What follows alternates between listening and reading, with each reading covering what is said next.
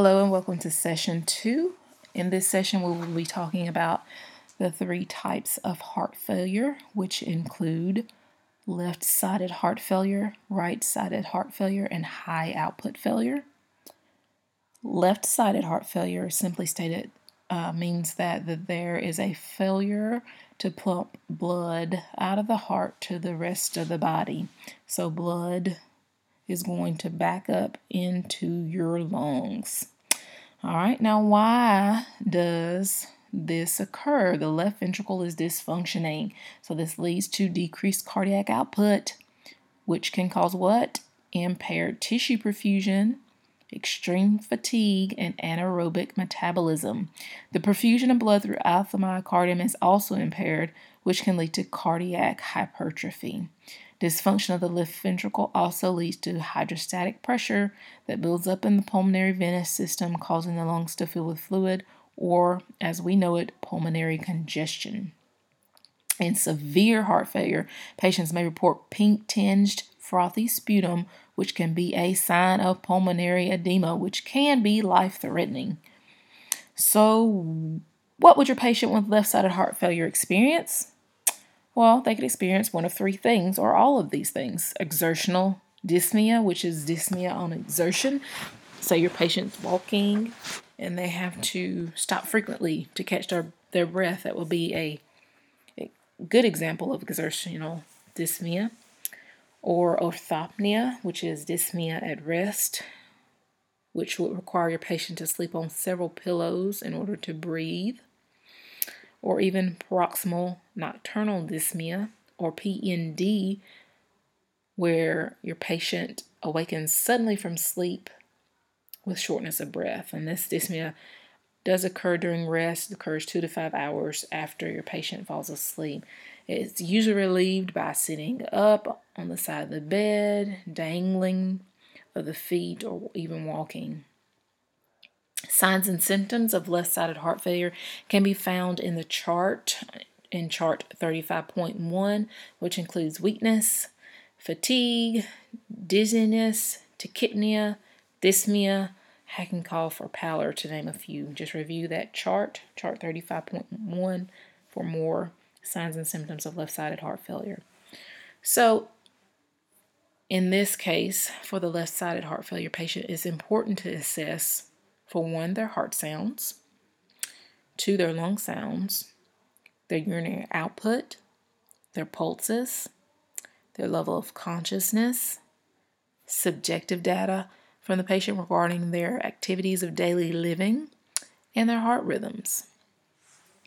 And more in depth information can be found again in chart 35.1 as to the things that you are going to look for when you assess heart, lungs, urinary output, etc.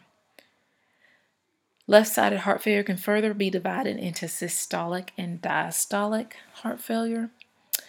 Systolic heart failure or systolic ventricular dysfunction or even forward failure, as it can be known, which makes sense because cardiac output is decreased, causing a backup of fluid into the lungs. The EF in this case is less than 40% with ventricular dilation. The heart can't contract enough force during systole to eject blood or enough blood into circulation, and these patients are at risk for cardiac arrest. Diastolic heart failure or left ventricular function is preserved in diastolic heart failure. Left ventricles cannot relax, or the left ventricle cannot relax, and it stiffens during diastole, causing the ventricle to feel irregularly. It doesn't feel as it normally would to allow for an appropriate cardiac output to occur. The EF is more than 40%. The ventricles become less compliant and there, there's more pressure needed to move blood from the heart to the body.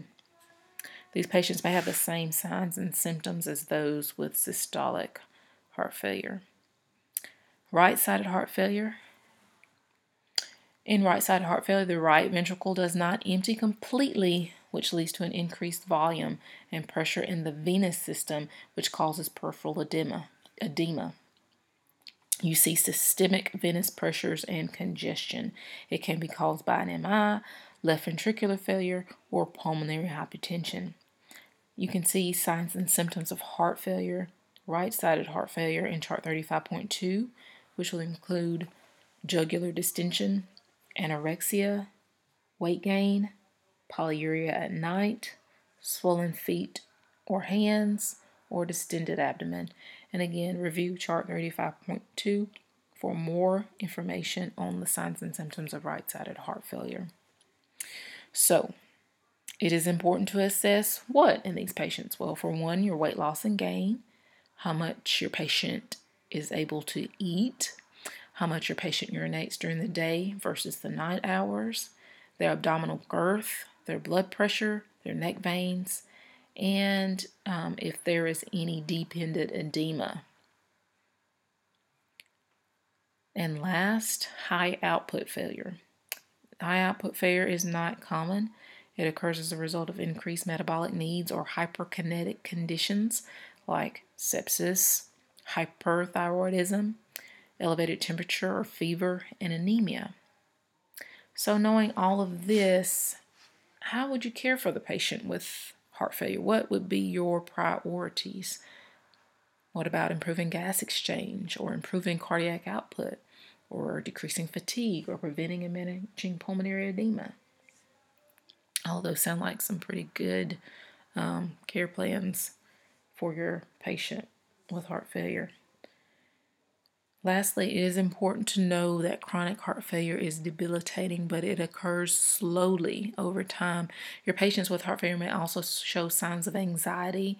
They can be frustrated, they can be depressed, and these issues will need to be addressed in your patient's plan of care as they will affect the way your patient responds to treatment and education regarding heart failure, home treatment, and self care.